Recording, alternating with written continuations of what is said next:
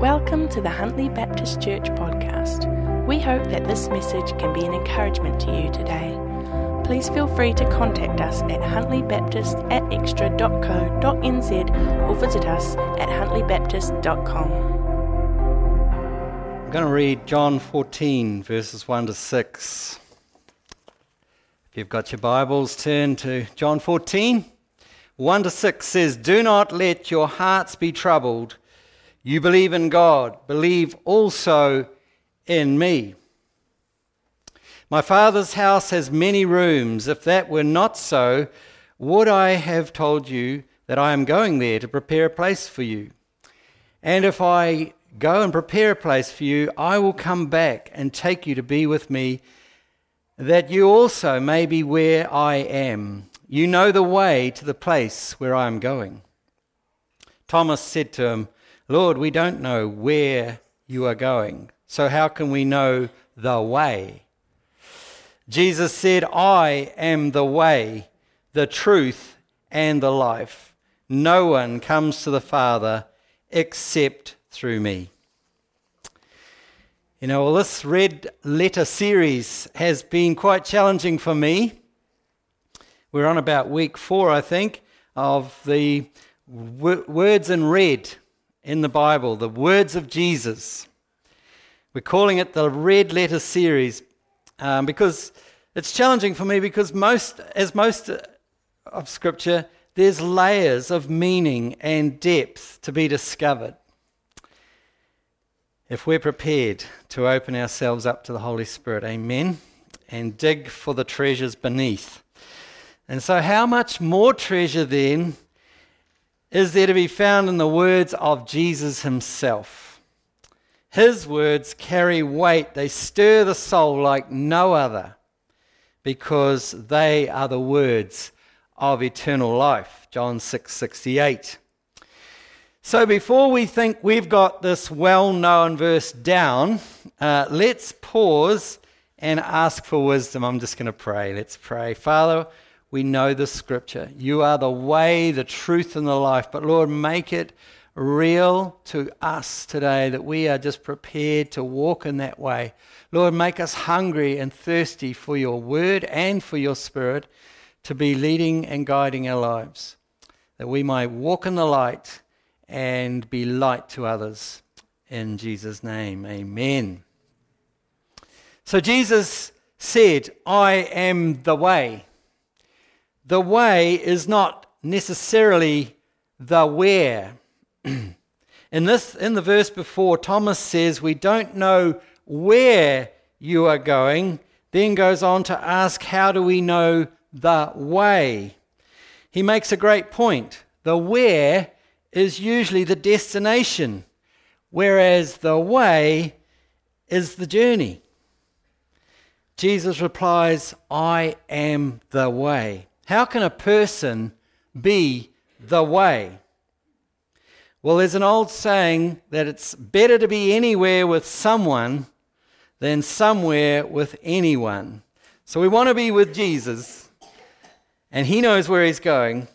And Jesus is so amazing and so awesome that does it really matter where we're going as long as it's with him? You know, we we can get caught up in all the detail and theories about, uh, uh, you know, different things and when he's going to return and all that. But I'm just stoked to know that it'll be at the perfect time and we'll be okay if we know him intimately now because the way is a knowable person. Uh, many years ago, in the mid 2000s, Jenny and I took the train to Wellington they were threatening to shut it down, and we thought we'd better get there while it's, while it's there. We got off and were met by Jenny's sister, Judy, who at the time was a member of parliament. And um, we stayed in her flat. And the next day, she showed us around parliament. And doors would just be opened for us. We'd just walk through. We could go anywhere in parliament with Judy. And I sort of started to think about this after a while. I said, how come these guys aren't checking us out? You know, where's the security in this place? And anyway, Judy said, every guard and officer in this building is trained to memorize all 120 faces of the politicians. They have to know us by sight from the moment we're elected. That is their job to allow us free entry anywhere in the building. So while we were with Judy, we had entry into places other people couldn't go because those officers were trained to know Judy's face.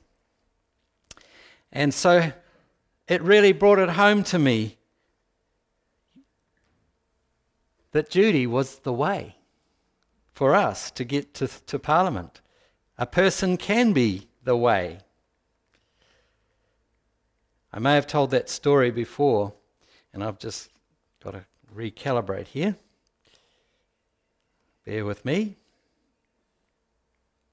My story was too long. Anyway, Eugene Peterson sheds another angle on this verse in the message. He writes Thomas said, Master, we have no idea where you're going. How do you expect us to know the road? Jesus said, I am the road. Wow. This blew me away because this ties in with John the Baptist's words in Matthew 3 3 Make ready the way of the Lord, make his paths or roads straight. And to build a good solid road, you need to begin with a good solid foundation. Nothing you do on the surface will really ever make up for a shoddy base. And we're blessed to have among us an expert on road making. So we're going to ask Stefan to come and share a story about a few of his experiences in building roads in Auckland. So, yeah, on some of the busiest roads where, you know, he's trying not to get killed or exported. So, tell us a couple of your stories, Stefan. so, I'm in construction for about 24 years and um, worked on some major, major projects. I think the biggest one was uh, Mozal Smelter in Mozambique, was about 4.8 billion US dollars. Uh, which we I was part of the senior management team. So in any case, so um, down in um, Hobsonville, uh, we did the um, Hobsonville motorway, and um, I was the superintendent there for Ebb Construction. And one of the jobs that we did there was digging around the international cable um, that goes from United States, Hawaii, comes through the islands and then it shoots up. So uh, I got tasked with that uh, to look after it. But uh, we'll go down to the uh, where I'm currently, um, and that's down in Dominion Road in Papakura.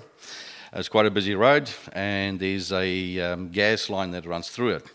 Now this is a transmission line, and um, this feeds from Taranaki all the way um, to um, Auckland, and then from there everybody gets their gas. So I got told to um, widen the road there for a few, few guys. So I thought, right, that's it. But now the first thing of all is you need to look at your foundation. So we started looking for services, and we found uh, we've got fiber optic, we've got this transmission line, we've got water, um, and we've got a few other bits and pieces. So with uh, 20 ton uh, 20 ton excavators and 32 ton excavators on the side of the road um, to dig this all out. Um, that's why I've got no hair. Um, stressing, uh, stressing out.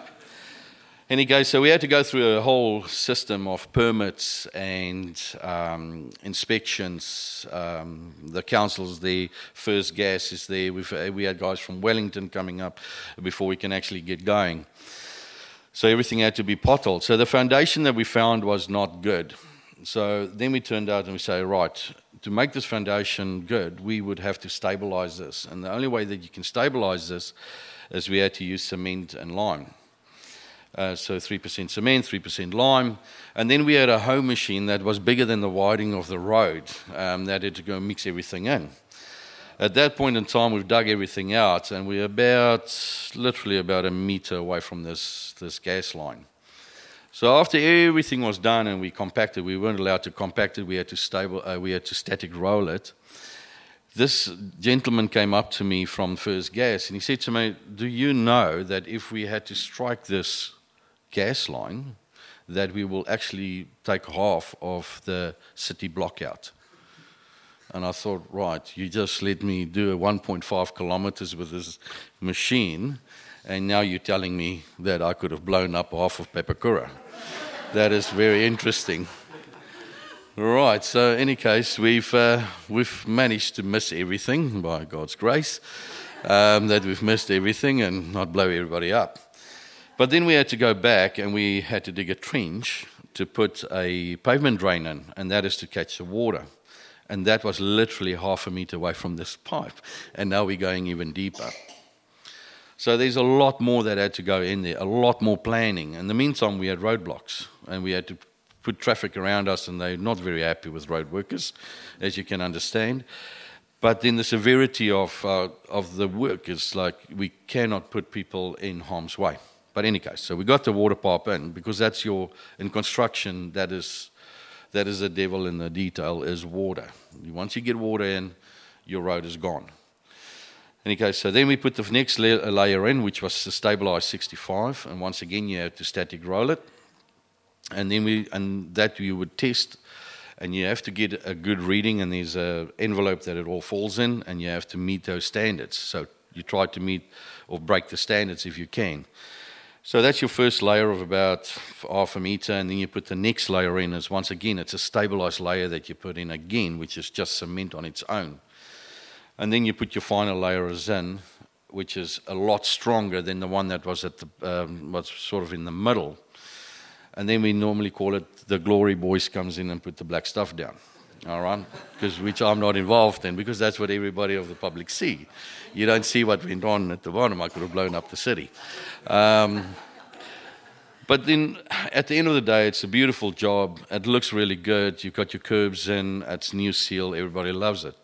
The only problem is that if you do not do the seal properly and you get water on the top, that suffers all the way through, and all the hard work that you've done at the bottom will then get eroded like cancer. It will just eat away at it.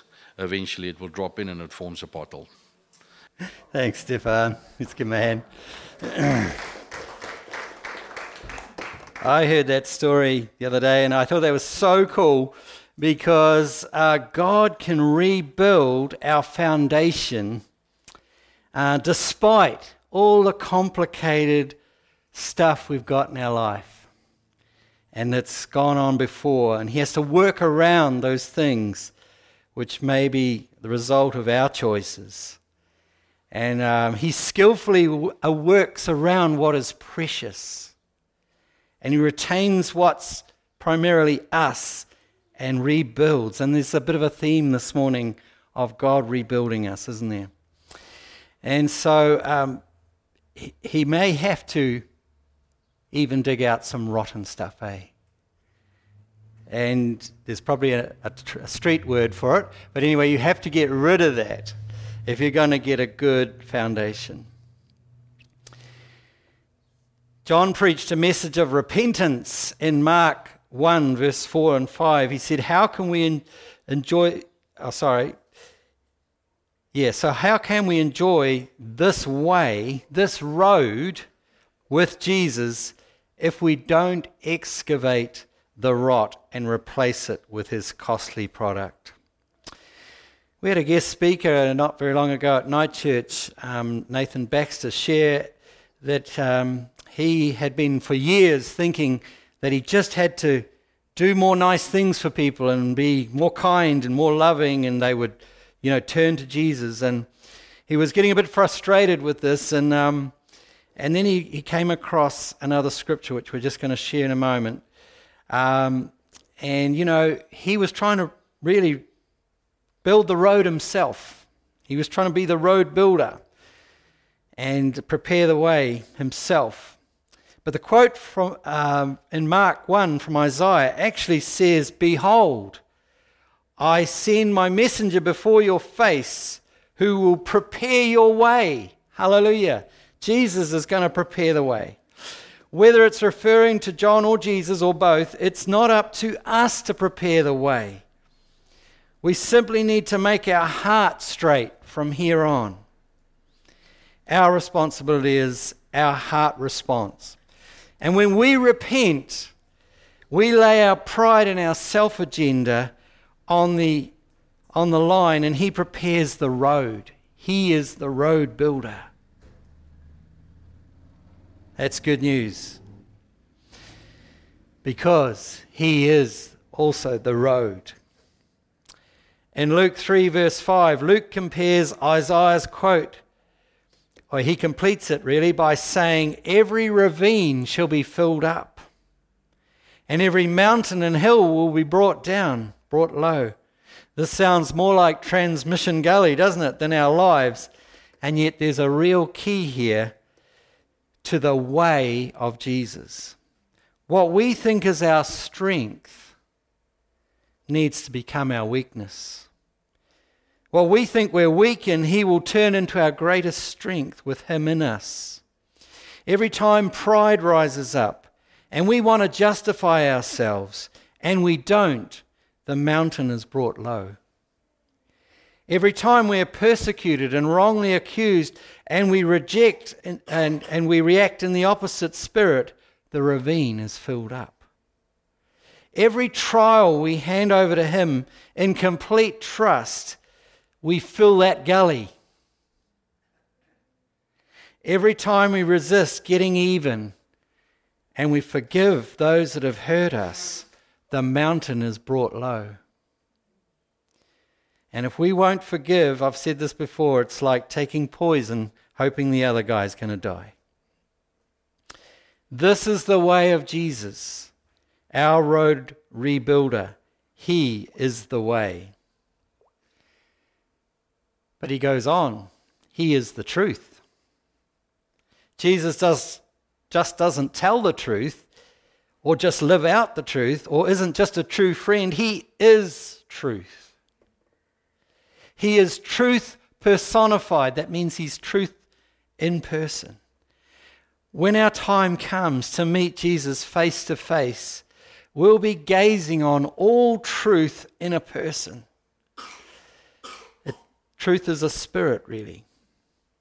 There will be nothing to compare with this truth. It'll be awesome because we only see his glory now through a mist. Um, 1 Corinthians 13:12 says calls it like a mirror dimly. And we live, live now in a place where the enemy comes to steal, kill, and destroy because he's the father of lives and he seeks to distort and warp the truth. And he even comes as an angel of light to mislead many with lies.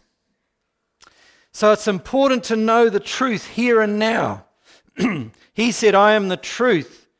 So, dim mirror or no dim mirror, he remains the same. He never changes or compromises or will deceive us. He is the truth. One of the most revealing moments in history is when Pilate looks at Jesus covered in his own innocent blood and he asks in John 18:38 what is truth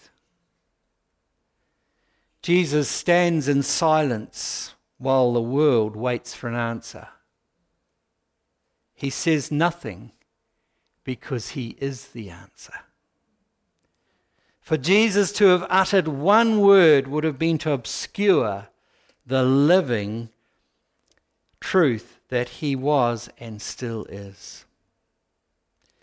Pilate missed it. He was in a thick fog. He missed the moment of salvation.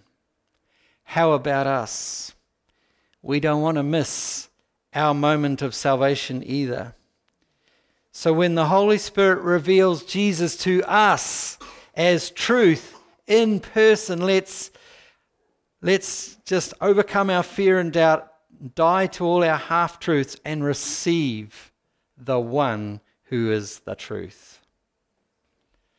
Finally, Jesus said, I am the life. And I felt to bring out the qualities of Jesus, the Good Shepherd, last week, but it's no mistake that front and center in that reading from John 10 is verse 10. Jesus said, The thief comes only to steal and kill and destroy. I came that they might have life and have it abundantly. See, true life is the motivation behind his coming. He doesn't want us to have a dull, boring, kind of just getting by kind of life. He wants it to be abundant. True life comes from Him. His nature is also love. And when we combine these two attributes, life and love, and know that He says He is love and that He is life, what a powerful combo. You see, God loved that He gave. We know that verse. He loved the world so much. Why? Because He gave His only Son. He's a giver. The combination of life and love gives us the reason to give as well and the power to keep on giving. See, when Jesus said, I'm the life, he is assuring us that life in all its fullness is possible and that his life is also the power to achieve it. He never promised a trouble free life. In fact, he predicts the opposite. But he does promise overcoming power in the midst of trials and storms. So, where does that leave us today? We can be confident here today. We can leave here today knowing He's the way or the road, the truth and the life. But we need to complete the verse. No one comes to the Father but through me. See, a lot of us have been trying in our own efforts to, to make it. But we need to come through Jesus to the Father. We can't claim the way, the truth, or the life without first being made right with the Father through Jesus. He is the narrow door we spoke about last week. The door is surrender. Pride needs to stay outside that door. We need to want Jesus more than air. The door may be narrow, but a whole new life opens up once we meet Father God. So, the challenge I leave you today how hungry and thirsty are we today for the one who is the way, the truth, and the life? How hungry are we? How thirsty are we today? Is it time to rekindle the flame, as someone said earlier? For the one who is the way, the truth, and the life. Let's pray. Lord, we, we really want to have a great foundation, but we've tried so hard to build it ourselves. So, Lord, we just we give over the road building to you today. God, we pray you would prepare the way, starting with our foundation. Lord, we know you want to do these changes in our heart because you're the truth as well. And you don't leave us alone, you give us life. Lord, I sense there's some here today discouraged, needing more power, needing more life in their years, not just years in their life. Lord, I just sense there's many trials and things people are going through, but Lord, I just pray that that verse would be made real, that we can have abundant life. John 10:10. 10, 10, because you came. You came because you're a giver. Let us pray we'd have needs met today in the Spirit. In Jesus' name, amen. Thanks for listening to the Huntly Baptist Church podcast. We hope that it has been an encouragement to you. Please feel free to contact us at huntlybaptist at extra.co.nz or visit us at huntlybaptist.com.